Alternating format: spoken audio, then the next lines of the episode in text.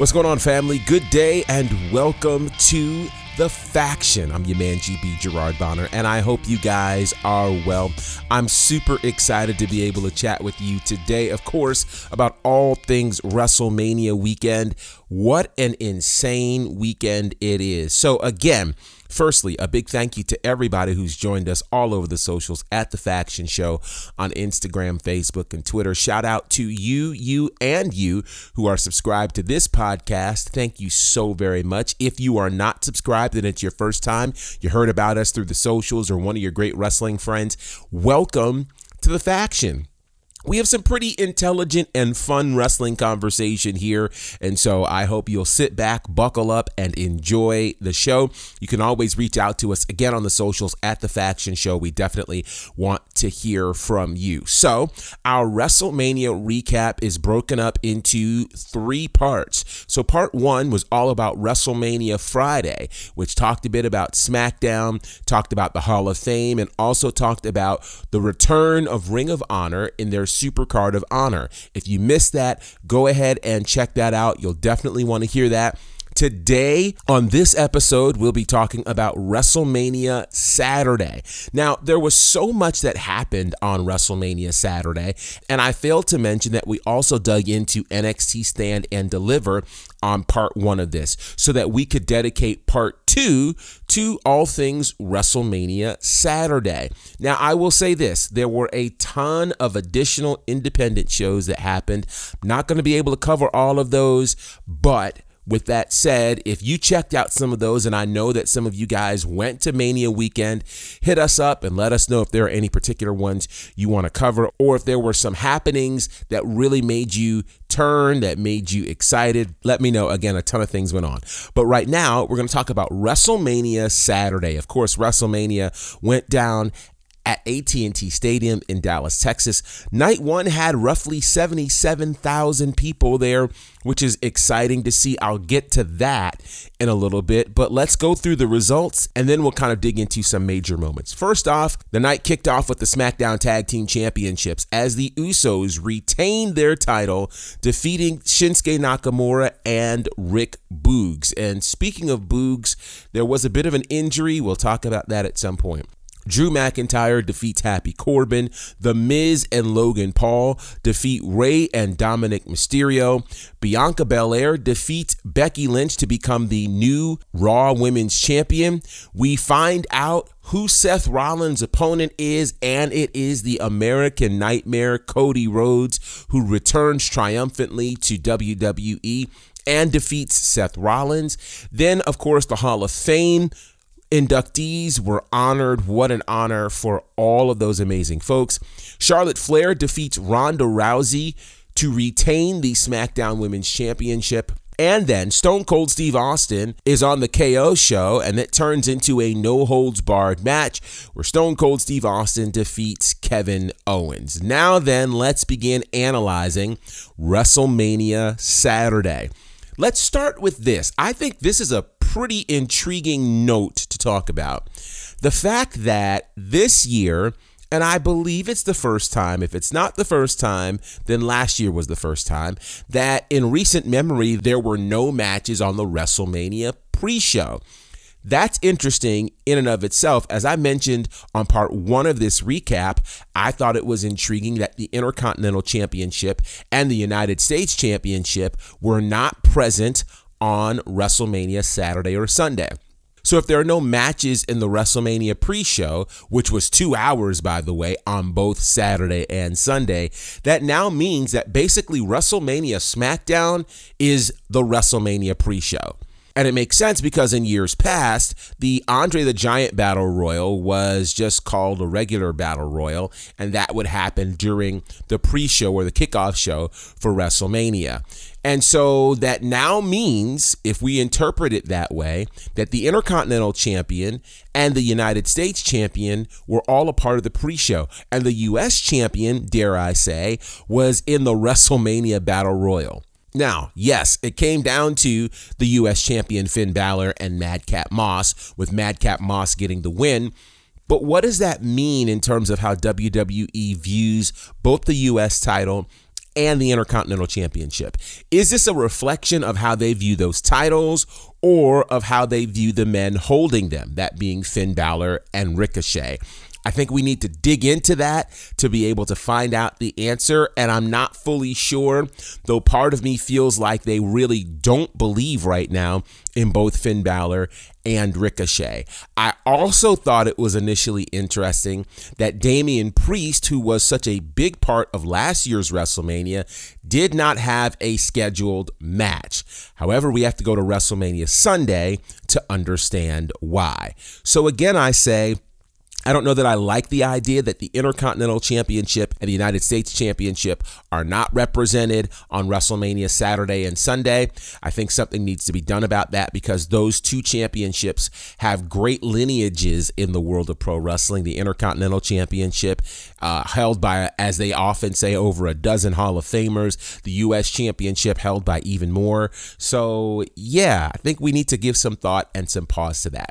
Let me also mention Brantley Gilbert, who opened up WrestleMania Saturday with his rendition of America the Beautiful. I once heard someone say, this is related, but not related. I once heard someone say that if you have a food critique YouTube page and all of your reviews or critiques are good, I don't trust you.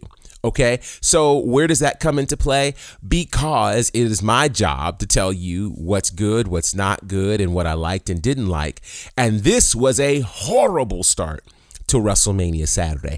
Absolutely horrible. I mean, let's think about the artists who have previously sung America the Beautiful, which, by the way, someone had asked me, is the national anthem being snubbed given all of the times that we live in? And it's not. Vince McMahon has gone on record saying he just likes America the Beautiful more. And so that has been the song that has been sung at WrestleMania since day one. With that said, if you think about the pantheon of artists who have sung America the Beautiful, from Aretha Franklin to Michelle Williams to Yolanda Adams just a couple of years ago, Brantley Gilbert did not come in and understand the assignment. Sir, you're in front of 77,000 people, probably the largest audience you've been in front of in the last two years, given all that's happened with COVID and the pandemic. And that's what you choose to do? Put us to sleep with America the Beautiful? America didn't feel beautiful after listening to that. So, yeah, they could have done a much better job with that. I will go on record and say I think they chose country artists because for whatever reason it felt safer than some of the artists. They've even had Chloe and Halle before. Like there have been a number of incredible singers that they've had. I don't think they chose well on this one. So there's that. This is also one of the first WrestleManias in recent memory that did not have a WrestleMania host. You know, last year there was so much controversy about the hosts being Hulk Hogan and Titus O'Neil, given all of the controversy surrounding Hulk Hogan. But think about even previous years. The year before that, you had Super Bowl champion Rob Gronkowski, who was the host of WrestleMania, the infamous WrestleMania 36, which I think deserves its own podcast. We'll probably talk about that and how history has treated that particular WrestleMania. But you go back to WrestleMania 35 and you had Alexa Bliss and uh, WrestleMania 33 you had the New Day. So, like, you can go back and, of course, WrestleMania 30, which was one of my favorites, that had Hulk Hogan as the host. And that opening, you had The Rock, Stone Cold, they were all together. It was epic. So I think it is interesting that there was no host for WrestleMania this year. Now, I don't know that we missed it. I think there was enough action and there were enough matches, but it is just one of those things that I noticed. Since we're hearing things that we're noticing, let's talk about the crowd number 77,000 plus for WrestleMania Saturday. Now, I want to commend WWE, and here's why because they knew they had a tough task ahead of them in filling up that stadium. At one point, there were tickets on sale two for one. You know, there were all kinds of deals that they were doing to get people in that stadium. I don't know that that's necessarily a reflection of a poor card for WWE or if it's a reflection of other choices that have been made. I'm going to go so far and say it's a few things. One, I don't think everybody is fully ready to be in a stadium that large, but WWE has been pushing that envelope ever since people were able to come back to the arenas back in July. Remember, their first major pay per view being SummerSlam was held in Las Vegas with like 50,000 people. So they weren't exactly worried about COVID and those types of things. So there's that. I think people are concerned. I also think that WWE is still working or having to work on having goodwill with the fans. And I say that because think about this. In the last two years, there was the controversy around even hosting WrestleMania in the first year of the pandemic, which was literally two weeks after the world shut down. They went on and pushed for WrestleMania. Then you have the insane amount of firings that have happened over the last two years, which has put kind of a, a, sour taste in the mouth of some folks. This could be why we did not have 101,000 people in as they did at WrestleMania 32. So there's that. Part of me thought they were going to hit the 100,000 mark. I guess that's just the fan in me wishfully thinking. With all of that said, it looked amazing. It felt amazing. The fans were vocal, they were loud. It was great. So shout out to them for even acknowledging the 77,000 and not shying away from that number, but building that number well. Number junkies like me remember WrestleMania 32. We absolutely do. I also think it's important to mention because I know Brandon Clack is going to try to come for me. He does this in our texts all the time. So let's just make this public, right? Brandon Clack is quick to say how the Attitude Era, you know, was so much greater and blah, blah, blah. But again, I say Vince did not try super stadium shows during the Attitude Era. There was only one that happened, and that was Wrestle. I take that back. There were two. It was WrestleMania 17, which happened at the Astrodome in Houston, drew 65,000, and then WrestleMania 18, which at that point was on the tail end. In fact, WrestleMania 17 was literally one week after Vince McMahon bought WCW. So the war was over at that point. WrestleMania 18, we were getting some of the spoils, the last vestiges of what you can call the Attitude Era. So you could make the argument that Vince's confidence in the Attitude Era wasn't strong enough to be able to fill a large stadium. But that's another podcast for another day, right? So, with all that said, great crowd, large amounts that we talked about there for WrestleMania Saturday. We'll talk about WrestleMania Sunday's crowd in a little bit. And when we come back, we'll dig into the action from WrestleMania Saturday. I've known Dylan since he was 15. I've known what a crazy fanatic he's been. He never just went and played. So what are you doing? Well, you know, I got to plan the show first. He wants to be the guy shaping. Dylan used to run shows back in his hometown, and ever since he moved to Atlanta, I know that he's been really wanting to start his own company here. I had that fear of not being what's interesting in Atlanta. I said, I'm going to start my own wrestling promotion. You need to get in a room with this guy. Because at the end of the day, wrestling had grown stale in Georgia. I'm like, dude, this guy's ruffling everybody's feathers. Dylan learned that I'm impatient, and I announced that we were going to start a promotion 90 days later. And I knew that I had no content. But then I started to see all the things that he was doing. It was starting to look really professional. Gary had stirred up so much shit. We were going to be the laughing stock of the entire city if we didn't deliver. Perception's reality. How did we get on Southern Honor? What was the process of them walking over there like, I'm going to do that? I thought, honestly, he was dead. You hear his brain swelling. I literally thought Southern Honor was probably done. You always told me if you don't like an idea, come up with a better idea. You're telling me you won't listen to the idea? And we're going to pack 1,000 people. I couldn't wait for an answer from Chris. We weren't sure. No confirmation. How about that? Oh, the lights are going out here. The first indie show I've ever done in 23 years was with Southern Honor, and now everyone's talking about this company.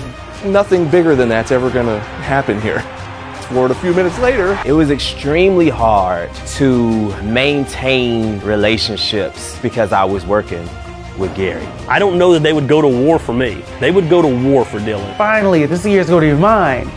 COVID. I can honestly say my last match will be here just because Southern Honor is that special to me. So many things that have happened in my life that you could write on paper and it would read as a book. And Southern Honor is just another chapter. As long as there's a them and there's a you, there will always be the SHW.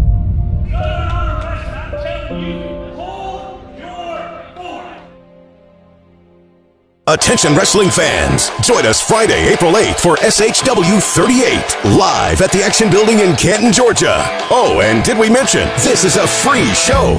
That's right, it's our way of thanking you, the fans, for your support over the past three and a half years. Don't miss Owen Knight as he defends his Southern Honor Championship against number one contender, Cyrus the Destroyer. Plus, after months of mind games from Tank and the Reverend, Gunnar Miller will finally get his hands on the Bloodbath Behemoth.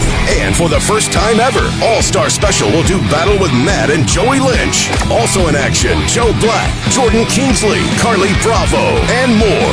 Free tickets will be available at the door the night of the show starting at 5.30. First two rows available on a first come, first served basis. Remaining tickets will be general admission. Doors open at 7, bell time at 8. Let's pack the action building for another great night of professional wrestling. Trust us, you don't want to miss this show. SHW, this is our wrestling. Okay, WrestleMania Saturday kicked off with the SmackDown Tag Team title match as the Usos successfully defended against Shinsuke Nakamura and Rick Boogs. I will say that I had initially picked Boogs and Nakamura to win this match, and part of me wonders if the idea was for them to win the match and it got altered by the injury that happened to Rick Boogs. I understand his quad has been torn. It's not a good injury at all. That happened right in the middle of the ring. And uh, yeah, an unfortunate thing to happen for Boogs during his first WrestleMania. I felt like Shinsuke and Rick Boogs would win the titles just because they are hot right now. And, you know, random folks being thrown together in a team seems to work these days. But the Usos retained, and that's going to be super important. Now, my pick of Boogs and Nakamura had more to do with just trying to get inside of WWE's mind versus picking who the better team was. Because there's not a team right now better than the Usos in WWE. That's hands down. There is no argument there. And so the Usos definitely had a big match. I thought it was a big win for them. And, you know, we forget for as long as the Usos have been in WWE, they have not had very many matches on the main stage of WrestleMania. So, congratulations to them for them kicking off WrestleMania and starting it in such a strong way. We followed that with Drew McIntyre against Happy Corbin. That was one of the matches that I was less interested in, to be perfectly honest with you. And there's a part of me that feels like whoever decided the match order in this got it right. And I say they got it right because they gave us a couple of matches and we probably didn't care about a whole lot. They gave it to us early so that we could enjoy the rest of WrestleMania Saturday. So Drew McIntyre defeats Happy Corbin. I'm hoping that that puts an end to this whole Happy Corbin Drew McIntyre thing, which has just been going on far too long. Now let's get to The Miz and Logan Paul against the Mysterios. So I have a theory. It's a cheat code, and I'm going to tell you what that theory is now. The theory is this celebrities outside of WWE do not come in to lose at WrestleMania. You can go back as far as you want to. It'll be very rare that you see a celebrity lose at WrestleMania. If they lose, it's because there's another celebrity on the opposite side of the ring. And maybe one day we'll talk about celebrity appearances at WrestleMania. But with that said, if ever a celebrity is on the WrestleMania card, you can pretty much guarantee that they are going to win. With that said, Logan Paul did some great, great work. He's not exactly Bad Bunny in terms of his move set. However, I do think that Logan Paul has a thing that Bad Bunny does not. He has this unusual charisma that would make him a great heel if they decided to keep it that way. But we saw The Miz turn on Logan Paul at the end of the match, which now says there could be a war there. And I think that would make for some great, great in ring action. With that said, The Miz and Logan Paul get a big win. I did not think Dominic Mysterio would be ready for a WrestleMania win, though he did look good in the match. So shout out to them. And before we break, let's talk about the Raw Women's Championship match. This match, well, actually, let's do this. Let's save that for the other side. So when we come back, we'll talk about the second half of WrestleMania Saturday. Southern Honor Wrestling is now on IWTV. Relive the biggest moments and memories from SHW's historic first year. Diamond Dallas Page is here at Southern Honor Wrestling. Chris Jericho is here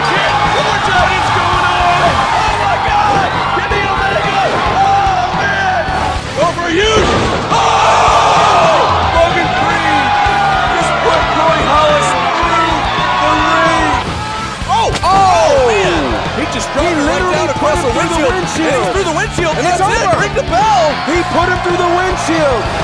And hold your forks because we're just getting started.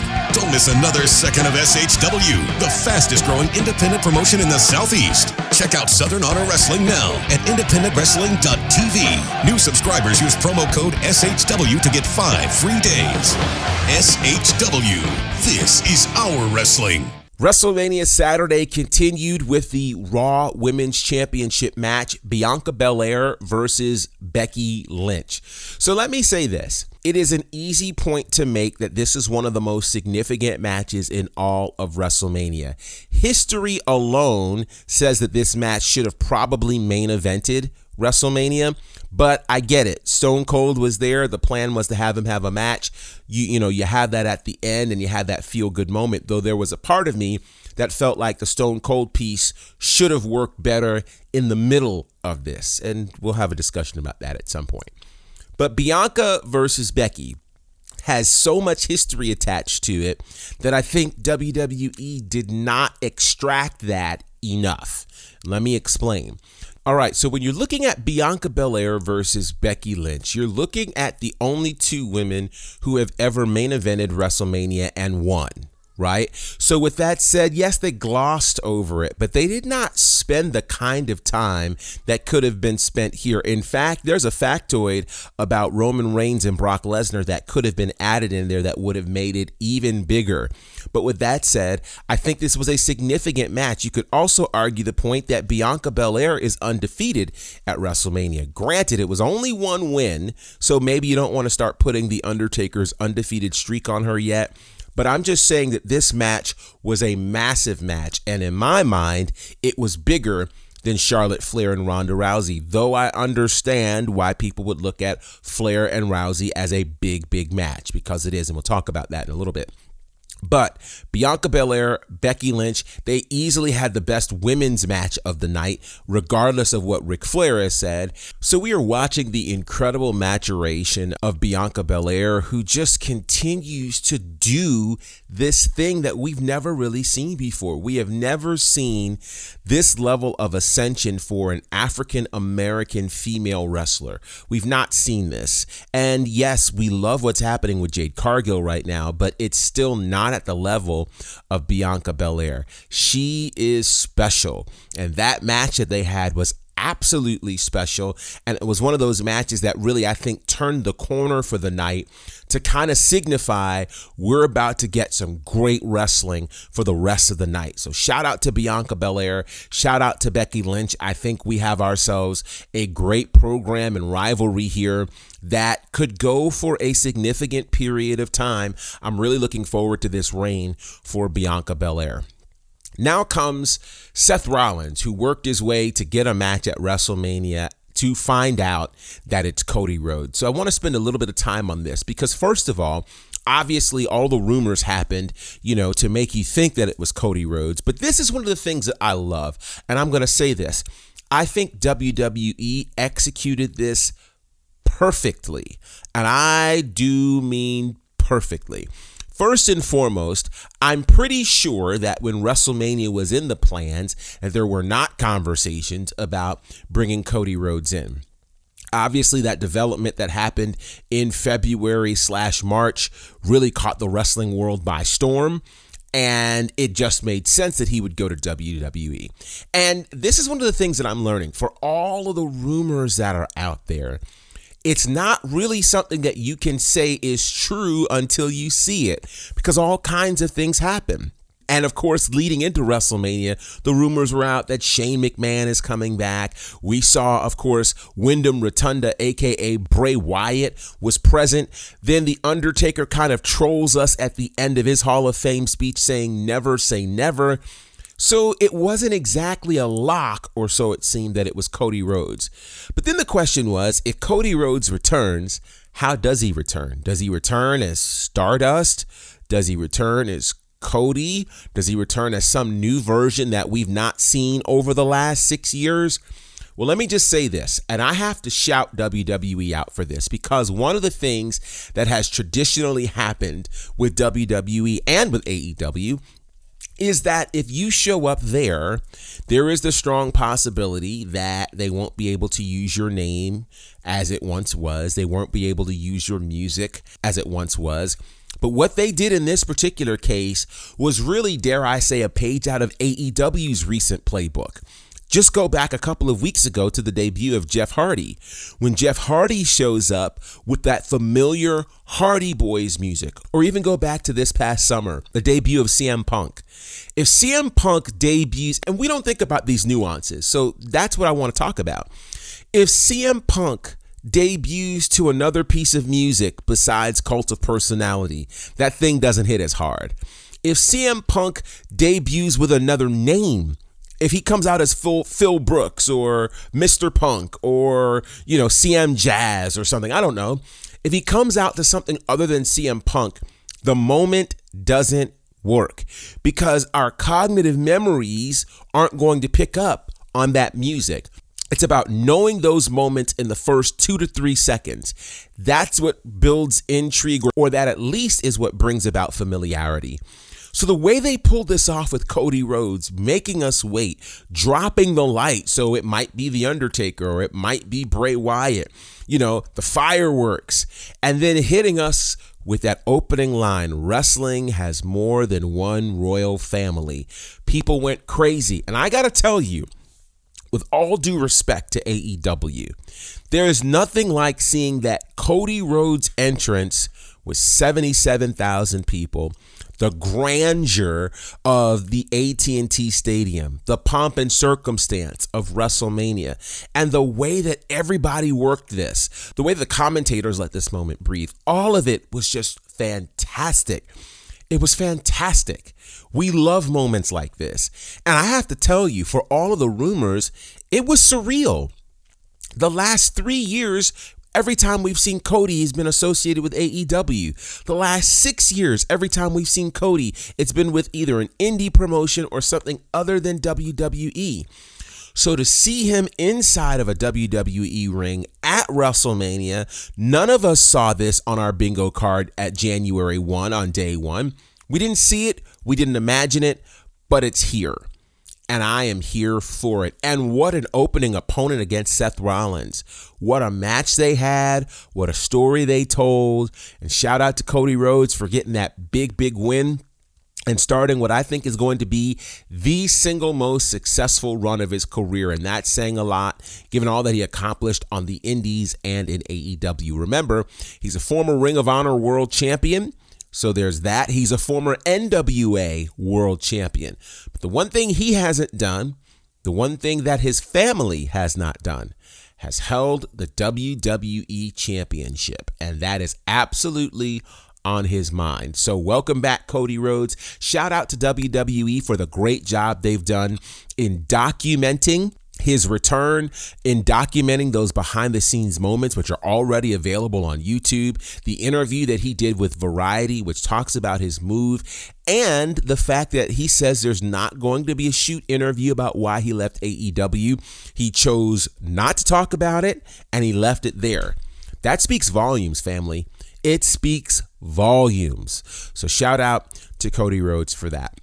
Let's continue on because how do you follow that? You follow that with the Hall of Fame inductees. And to watch the love that The Undertaker received was just incredible. Again, I say, It's safe to say that The Undertaker is the most beloved WWE superstar in history. There's no argument there. We get now to the SmackDown Women's Championship match Charlotte Flair, Ronda Rousey. I think a lot of people thought that Ronda Rousey was a lock for this.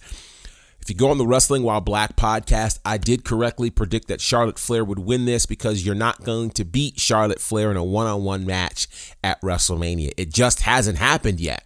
The only L she's taken was WrestleMania 35, and in that, she didn't get pinned. So it was a question of really the best of WWE versus the best of MMA. I'm going to say something. So Ronda Rousey made her debut at WrestleMania 34, and it was pretty impressive, I admit. But with that, she's not representative of a women's champion in WWE, and I'll tell you why. First of all, her wrestling style is still very much a fighting style. So it's not smooth, it's not any of that type of stuff. I don't want to hear her talk because she doesn't cut a good promo. She doesn't have the things that makes you a great wrestler other than the name Ronda Rousey, which was already built somewhere else. There's an interesting thing I've noticed here, which I'll talk about at some other point. But Ronda Rousey losing to Charlotte Flair makes all the sense in the world. We didn't want Charlotte Flair to lose this match, and I'm glad that she didn't. Now, the rumor that's floating out there is apparently, well, first, as we're talking about rumors, what popped off on Twitter Saturday night was that Ronda Rousey had left the building for WrestleMania. That was not true. Apparently, the real story is Ronda Rousey left the Hall of Fame early after finding out that she was scheduled to lose against Charlotte Flair. If this is indeed true, it is all the more reason why Ronda Rousey should not have won that particular match. The reality of it is, no matter where you come from, you're not going to go undefeated in the world of WWE. That's just not realistic. It's not going to happen. And if we're talking about who's the better wrestler, it's Charlotte Flair. Now, who's the better fighter? Probably Ronda Rousey. But who's the better wrestler? Again, I say Charlotte Flair. So I'm very happy that this happened. Now, contrary to what Ric Flair said, this was not a great match. It was not. And that's because Ronda Rousey's style is probably best served in doses. And that's why the tag match that she worked in to debut at WrestleMania worked so well. I think that's also why the triple threat at WrestleMania 35 worked relatively well. But to see her in a space one on one against Charlotte Flair, who is at a level of greatness that few achieve, yeah, not good. And so Charlotte is great. She retained her championship, and I hope that that closes the door on Ronda, but we'll see. This leaves us to the no holds barred match between Stone Cold Steve Austin and Kevin Owens. Couple of things. First and foremost, Stone Cold Steve Austin, obviously back at WrestleMania, is a massive win, however you look at it. And one of the things that I was pretty certain of was that they weren't going to just utilize Stone Cold on the Saturday night and they proved me correct, thankfully. Didn't exactly happen the way I thought it would, but it happened nonetheless. Stone Cold in an organized match against Kevin Owens. No holds barred was probably the best space for him. I think we forgot a lot about Stone Cold. One of the things we forgot about is this. In the days of him being stunning Steve Austin, when his knees were rocking well, he could do all kinds of things in the world of wrestling. You forget that Stone Cold could come off the top rope, he could throw drop kicks. He could do all of these types of things that made him a well rounded wrestler.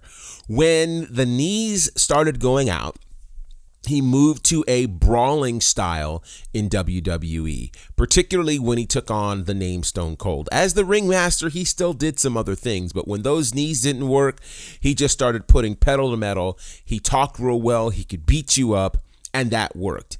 That was the same style we got the only difference is he's a step slower because it's been 20 years. Uh, the stunner doesn't quite hit the way that it used to because it's been 20 years. And so part of me struggled with this one, to be honest, guys. And I struggled because history had painted a different picture of Stone Cold in my mind. And so it didn't remind me of all of those things. This match reminded me he's a step slower. He shouldn't be in there hanging with Kevin Owens, but Kevin Owens got the main event of WrestleMania Saturday with Stone Cold Steve Austin, and nobody can take it away. And it was a feel good moment. Let's also note that Stone Cold literally drank the entire match. So I don't know what that means, but it made for a great moment, made for a great night. That's a look at WrestleMania Saturday. So I want to get your thoughts on WrestleMania Saturday. Hit us up on the socials at The Faction Show. Let us know what you thought because it was a big show for sure, but it was only the first half. Because next up, we're going to talk about WrestleMania Sunday. Would it follow WrestleMania Saturday? Well, would it not? And did indeed Roman Reigns versus Brock Lesnar live up to the hype of being the biggest WrestleMania match of all time? That's going to come in part three of our WrestleMania recap. So make sure you tune in for that.